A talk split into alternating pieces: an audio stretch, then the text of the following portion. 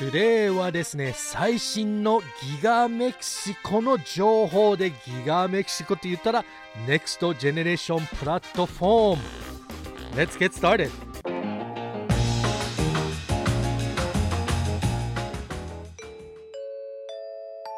レシちゃんはハワイ育ちのバイリンガルテスラエヴァンジェリスト。アメリカからタイムリーなテスラニュースをお届けします。たまに変な日本語だけどそこら辺は許してね。What's up, everybody? ようこそテスラの話ちゃんです。And welcome to テスラのぐるぐる日本語テスラニュース。今回の情報はですね、トム・ズーのインタビューからの情報なんですけど、トム・ズーは皆さんご存知なかったら、イーロンの、イーロン・マスクの続き、まあ、ナンバー2の、まあ、ナンバー2になりますね、トム・ズー。もっと、えーギガ上海、まあ、ギガ上海だけじゃなくてテスラチャイナの全体的に見てたトム・ズーなんですけどそこからもう本当にねもうチャイナが成功してもう大体もう全体的のテスラのナンバー2になった感じなんですけどこのインタビューはですね、えーこの Investor Day の時にこのマシュー・ドナゲン・ライアンっていう人がトム・ズーを捕まえてちょっといろんな質問できたっていう、えーまあ、すごいラッキーな、えーシチュエーションなんですけどここがね、えーマシューからの、えー情報なんですけどはい。早速ですが Let's get started ですね。はい。でまあこの情報とかもね聞いたことある情報とまあ初めて聞いたことある情報がミックスされてるんですけど最初はですねこのえーまあ NEXT Generation プラットフォームってまあ毎回毎回言うのもちょっとね長くてめんどくさいからジェンまあこれもねジェネレーション3のプラットフォームなんですよね。なので、えー今後ずっと Gen3 ってえー呼びますので Gen3 っていう話がまあこの言葉が出たらこの NEXT Generation プラットフォームの話だって、えー覚えててくださいね。はい。でこの Gen3 のプラットフォームは、えーギガメキシコからえーこの生産スタートがするんですね。で、まあ、このギガメキシコから始まってでそこからそのまあ全部プロセスとかね全部成功したらその部分を、えーコピペみたいな感じで他のギガファクトリーにも移るっていうことなので、まあ、ギガメキシコだけじゃなくて他のギガファクトリーでも、えー移るっていう、まあ、そういうプランなんですね。はい。で、あのーこのギガメキシコはもちろんもうゼロから、えー全部この Gen3 のために作り上がる、作り上げる、まあ、ギガファクトリーなんですけど、で、えーとね、トム・ズーが言ってるのは、このギガメキシコはもう9ヶ月以下に、えーもう本当にね全部 construction が、えー全部あの終わり終わらせたいって、えー言ってるので 9ヶ月はすごいなって思うんですけどまあこのギガ上海のことを考えてたらねギガ上海は9.5ヶ月でえー全部ビルドできたのでまあもしかしてねこのギガメキシもいろんなあのギガ上海からのねであとオースティンと、えーベルリンの全部このノウハウを今度ねこのギガメキシコにつけ詰め込んだらまあもしかしてね9ヶ月以下にできるかもしれないですね。9ヶ月だけじゃなくて9ヶ月以下って言ってるからそれそれすごいですよね。まあこのギガメキシコが9ヶ月で、えー出来上がったとしてこのまあ最初のこの Gen3 のウィークルはだいたい18から24ヶ月から、えーこのアセンブリーラインから、えー登場するっていう、まあ、インターナルテスラのインターナルゴールなんですけどね。はい、なのでこのインターナルデッドライン、えーが言ってるのはだいたい全部パーミットとかね、えーそれを全部クリアして、えー本当にね、あのーこのギガメキシコの生産スタートは6月ぐらいからスタートしたいって言っててこのギガメキシコが出来上がるのが、えー、大体2024年の3月か4月あたりなんですね。でまあもちろんこれはね9ヶ月以後まあまあ以降、まあ、超えてるんですけど、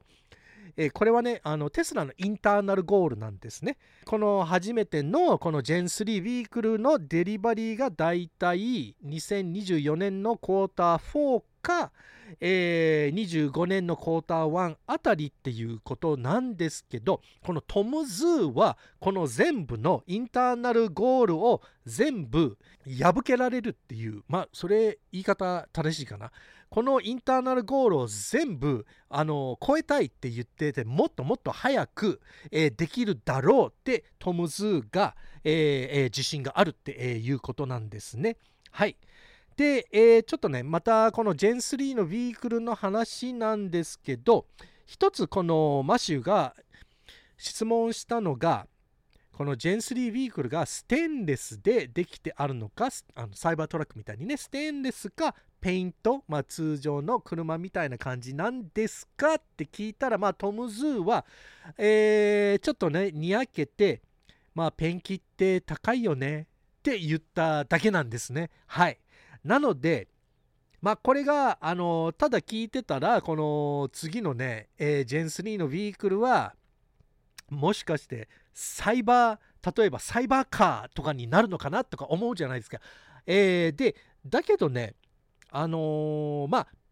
ペイントも高いんですけど、 stainless もすげえ高いんですよね。はい。なので、この Gen3 の vehicle はこの2万5000ドルの economy car だけの話じゃないですよ。なので、この Gen3 vehicle はもちろんテスラ van とか、そういう風なこのプラットフォームでいろんな vehicle を作り上げられるから、まあ、トム・ズーはどの Gen3 vehicle の話をしてなかったですよね。なので、もしかして、まあ、この economy car はね、あのステンレスじゃないと思うんですよね。明らかにちょっと高いなとかって思うんですけど、このもしかしてテスラ van がもしかして Cyber van になるのかなってレスちゃんが勝手に思ってるんですけど皆さんはどう思います？まあこれも面白くなってきますよね。はいもう一つねこのギガメキシコの話なんですけどこれは新しい情報ですけどこのギガメキシコはもう一つ発表してないギガファクトリーと同時な同じタイムラインで作り上げるって言ってるんですよ。なので、もちろんこのもう一つのギガファクトリーのアナウンスはまだしてないですよね。なので、もし6月のえー、ブレイキンググラウンド、まあ、ベイキンブレイキングダウンじゃないですよ。えー、ブレイキングダあのグラブレイキンググラウンドって言うんですけど、初めてこのショブル、えー、ショベル、ショベルを土にカチャッえ、っていうそういうまあセレモニー見たことありますよね。初めてのあのビルの建物をスタートするときに、え、ビルドのスタートするときにね。そのあのブレイキンググラウンドって言うんですけどそれは6月って言ったらね、え、まだまあ大体2ヶ月2ヶ月半ぐらいねもう1個のギガファクトリーのアナウンスする時間がありますよね。なので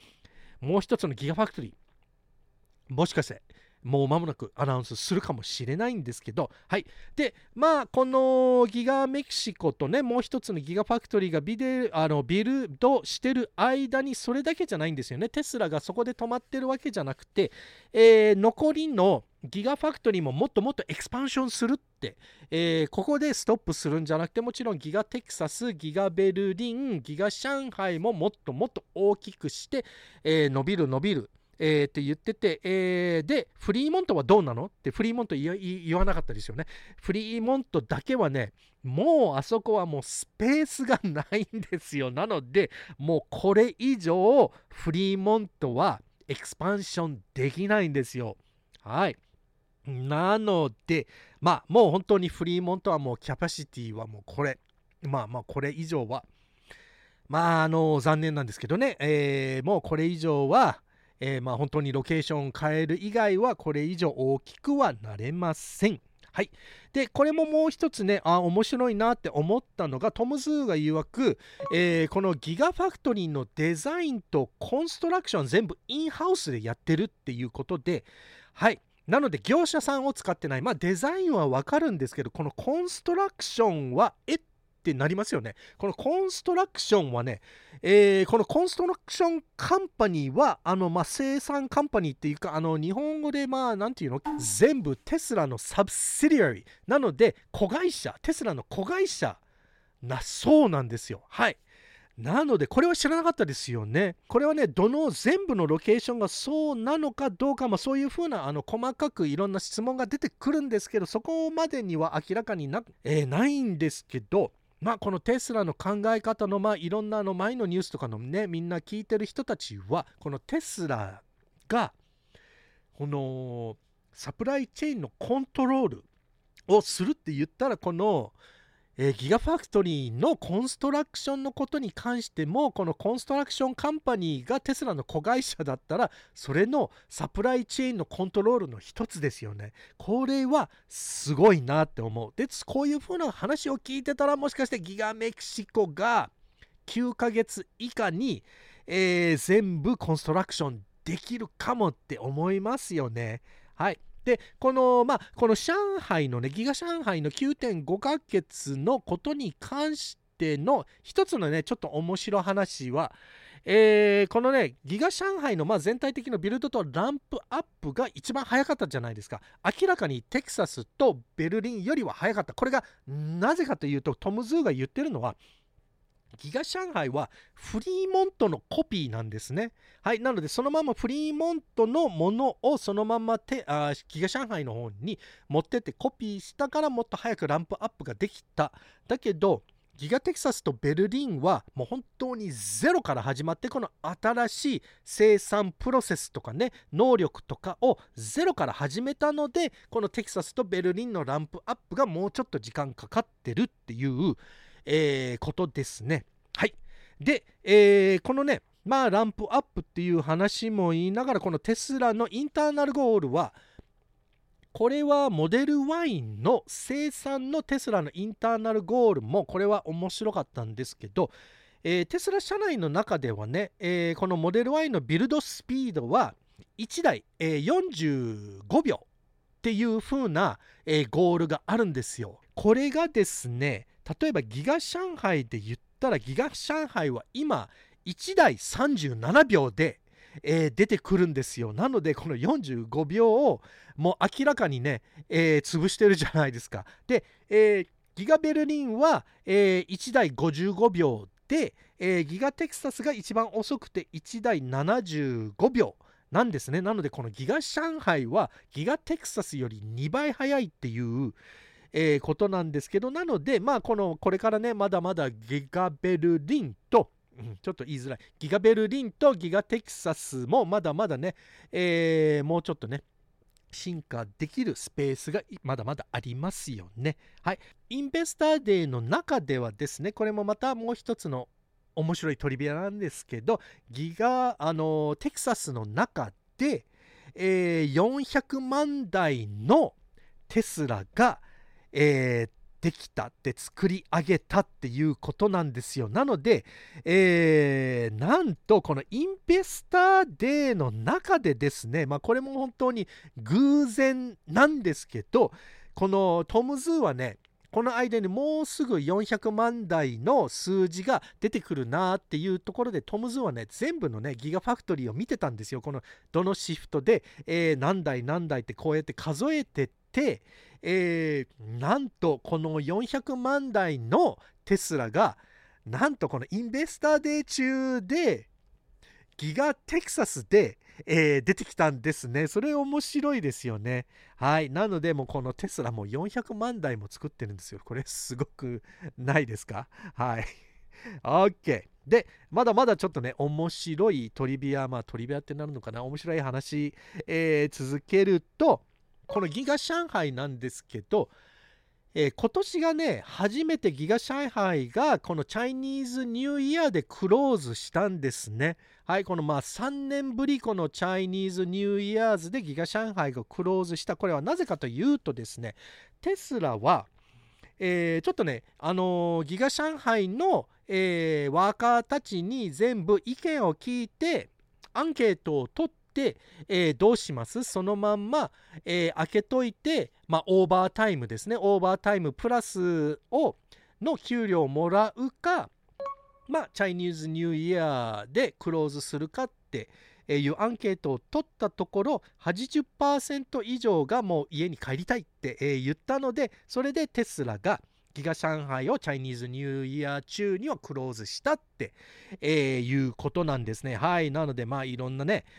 まあいろんなマスコミでテスラのレーバーのことに関してね、え、いろんなワーカーのことに関して厳しいとかどうのこうのとかね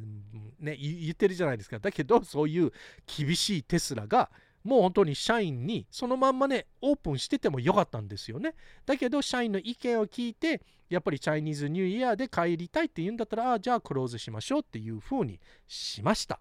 はい。OK えー、であとはあこの Midnight Cherry Red と Quicksilver のカラーのペイントなんですけどこれはねギガベルリンからの、えー、モデル Y ではこの Midnight Cherry Red と Quicksilver のカラーがあるじゃないですか、えー、でトム・ズーが曰くこれはもう本当にギガテキサスでも、えー、もうこのペイントショップは、えできない。っていうことで本当にこのミッドナイトチェリーレッドとクイックシルバーはギガベルリンの、えー、限定っていう限定カラーってなっててもう本当にこのノースアメリカのマーケットはもう本当にノープランですっていうことでね。まあこれはもう本当にヨーロッパの限定になるっていうことなんですね。はい。で、えー、もう一つまだまだ、えー、まあこれが最後のまあ面白い、えー、情報なんですけどこの FSD フルセルフドライビング、まあ、完全自動運転ケーパビリティの話なんですけどテスラはですねえー、今でも一生懸命このテスラの規制に通るように、えー、すごい頑張ってる、えー、ということでだけど一番引っかかるのはカメラなんですね。でなんでカメラが引っかかるかっていうとまあ中国で考えてたらえー、まあ納得できると思うんですけどこれがコンスタントでカメラがついてて何もかも全部録画してるものがまあ中国的には NG みたいな感じでえー、なんですね、えー、だけどもちろん中国でもドライブレコーダーとかそういう風なものもあるんだけどどこかで引っかかってるんですよねなかなか。はい。なのでまあこれでもテスラが一生懸命頑張ってるんですけどね。あのこの中国はねこういう風な感じでね敏感なことは分かるんですけどこれも日本も変わんないですよね。なので日本の FSD へのな規制の、えー、まあボトルネックっていうかどこで引っかかってるかっていうともしかして同じようにカメラかなって思うんですけどね。えー、でまあこれはなぜかというともちろん日本でもねドライブカメラフロントカメラリアカメラとかいろんなカメラをつけてる人もいるじゃないですか。だけどこのね日本でもこのテスラのライブセントリーカメラとかは使えないじゃないですか。今でも。なのでそういう風なものを考えてたらもしかしてこれも日本で、えー、引っかかってるえー、まあポイントなのかな？って思いますよね。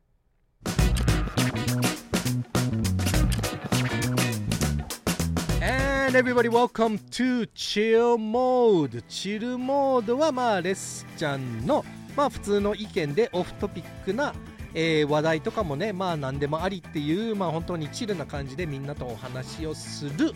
えー、コーナーなんですけどえー、今回はですね FSD バージョン11が今日、えー、もうちょっとね、まあ、テスラ社員以外の人たちにリリースされたで今はね、えー、最初の一番最初の FSD テスターベータテスターのまあ大体1000人ぐらいの人たちにえー、リリースされたんですよ。はい。なので、で、この後ね、イーロンが言ってたのは、もう一つのね、えー、え、ドットリリースが必要って今は、えー、11点なんだっけ23かな？11.3.1か2かなんですよね。なのでドットリリースはこの11.3点今2だったら点3にえー、なってからもっとワイドリリースをするっていう意味でドットリリースにならないとワイドにならないってイーロンが言ってたんですよね。はい、なのでまあもう少しポリシーが必要ってもうちょっとね、あのー、この FSD ベータのバージョン11のリリースをもうちょっと磨いてからワイドに出したいって、えー、いうことなので、はい、なので、えー残念ながらレスちゃんにはバージョン11がまだ来てないで何がこのバージョン11が一番大事かっていうとこのシティストリートだけじゃなくて今度その、えー FSD スタックがオートパイロットの方にまあ高速道路でもこの普通の本当の本格的の FSD ベータの、まあ、ソフトウェアになるっていうことなんですよ。はい、なのでもうバージョン11からこのオートパイロットっていう皆さんがご存知のオートパイロットというものがもうなくなっちゃう。っていうことで全部この FSD ベータの、えものになる。なのでまあこれはね、えー FSD を注文してない人はどうなるのかなってはねすごい気になりますよね。まあ明らかにこのオートパイロットはものすごい進化しますよ。オートパイロットだけじゃなくてね。はい。なのでまあ Anyway これはね、えーレスちゃんのね来週のスケジュールに関わってくるんですけどはい。来週からまあ本当に来週のまあ本当に1週間後今日の1週間後に今レスちゃんは空を飛んでます。日本に向かってます。なので日本に行く前にバージョン11をテストしたかったんですけどえー、おそらくやっぱり日本から帰ってくるまでにレスちゃんのバージョン11のテストになるかなとかって思うんですけどはい。なので Anyway レスちゃんはね、えー16日から日本です。で、えー、大体1ヶ月ちょい日本に行きますので皆さん、えー皆さんに、まあ、直接ね会える機会が、えー出てきたら本当にいい会いたいと思います。なのでまあそういうねオフ会とかなんかそういうなんかのね集まりがあったら、えーできるだけレスちゃんも顔出したいと思いますのでその時はねぜひぜひ、えー声をかけてくださいね。でもちろんあのー他のねもしねえーなんかあのーなんかあれば他の日本のテスラの YouTuber も、えーコラボしたいなっている間にコラボしたいなって思うんですよ。思うんですね。あのー今回のね日本の、まあ、このあといつ日本に戻ってくるか、まあ、いろんな事情があって、えー今回の後はいつになるか分かんないんですがもしかして結構な時間で日本に戻ってこれないかもしれないのでまああのねいる間になんかねあのー他の YouTuber とコラボとかねしたい人とかね興味がある人があればあのーぜひぜひコラボしましょうっていう、えー考えなんですけどね。まあ興味がなかったらまあ別にいいんですけどね。しょぼんみたいな。はい。なのではい。まあレッシャーはね。今回はそんなに熱くはならなかったですけどね。えめーってめーってなんやねん。はいえー、まあそんなにね熱く毎回毎回熱くなってもしょうがないししょうがないって言ってもこんな熱くなってただこうクリックを欲しいとかわざわざったらしくね熱くなってるわけじゃなくてまあ本当にねレスちゃんがパッションがあるトピックな時はもうレスちゃんも熱くなるんですよ。はい。なのでまあこういうレスちゃんなんでなんですけどこれからもよろしくお願いします。はい。であのレスちゃんのサポートテスラロハのサポートになるのはこのグッドボタンいいねボタン Thumbs up のボタンを押して、えー、と登録してない人はこれはね登録ボタンを押してくれたらすごいサポートになります。Alright 最後まで見てくれてありがとうございます。それでは次の動画で See you later!